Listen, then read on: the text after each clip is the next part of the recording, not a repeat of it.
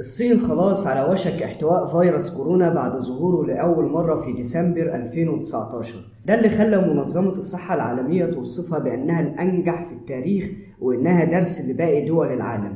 إزاي كانت تجربة الصين في احتواء فيروس كورونا الأنجح؟ وإيه اللي عملته؟ يخلى أطراف كتير تهاجمها وتقول إنها عودة لعهد ماو تسي تونج هيجاوبنا على الأسئلة دي الصحفي من دقائق محمد شوشة. أهلا وسهلا بكم. بودكاست دقائق ومعكم محمد ربيع.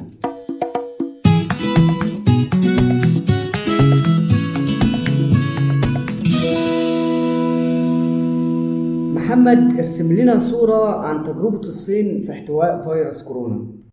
في 23 يناير الحكومة عزلت ووهان بالكامل. ده المكان اللي بدأ فيه الفيروس لأول مرة. حبست 500 مليون مواطن صيني في بيوتهم بالإجبار.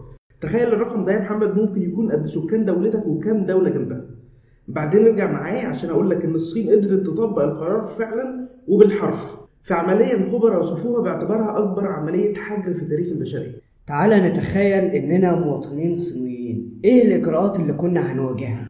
العزل كان إجباري وأي حد يحاول بس يكسر التعليمات بيدفع غرامة كبيرة وممكن توصل للحبس. لما الحكومة تقول تلبس كمامة يبقى لازم تلبس كمامة. لو اتمسكت مش لابسها هتدفع غرامة توصل ل 140 دولار.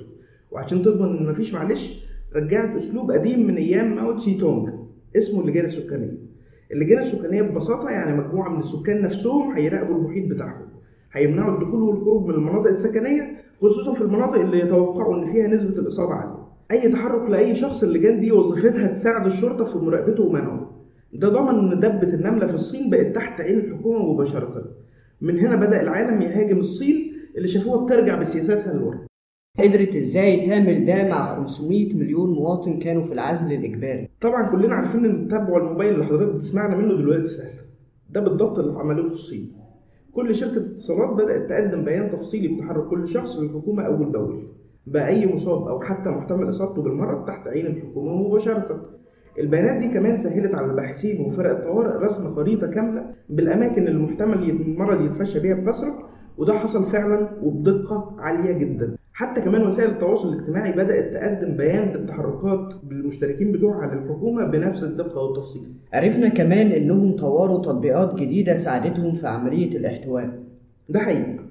الشركات الصينية طورت تطبيقات ذكية قدرت تحدد بيها تصنيفات صحية للأفراد.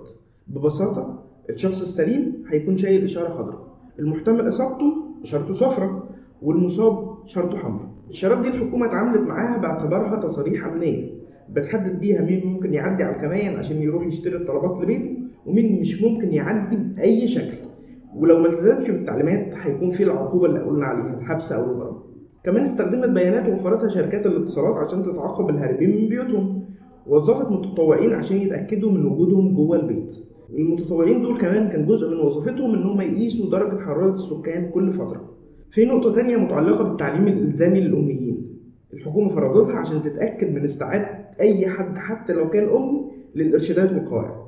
وعملت اختبارات دورية عشان تتأكد إن ده بيحصل بدقة. لكن الإجراءات دي اتوصفت إنها أساليب قمعية استخدمها الحزب الحاكم وإنها بتمثل عودة للمدرسة القديمة من أيام ماو تسي تونج تاريخ فكرة اللجان السكانية اللي استخدمتها الحكومة زي ما قلنا راجع لعهد ماو تسي تونج نفس الحقبة اللي بيرجع لها توظيف المتطوعين. الجديد المرة دي كان الشراط اللي قلنا عليها قبل كده. الأسلوب ده ما كانش سمعته أفضل ولا حاجة لأن الصين استخدمته بالفعل مع عقلية الأجور الإرهابي كان بيشيل شارة حمراء متوسط الخطورة شارة صفراء والآمن بيشيل شارة خضراء. في النهاية اللي عملته الصين حقق المطلوب واقتربت الدولة فعلا من احتواء الفيروس بشكل كامل. التضحية مطلوبة وقت الأزمات هو ده المفهوم اللي ركزت عليه الحكومة الصينية واللي أدركه الصينيين بتتابع الإجراءات. عشان كده غفروا كل الإجراءات الصعبة اللي الحكومة اتخذتها ضدهم بعد كده حتى علماء من الغرب تراجعوا عن آرائهم المتشددة في الإجراءات اللي عملتها الصين.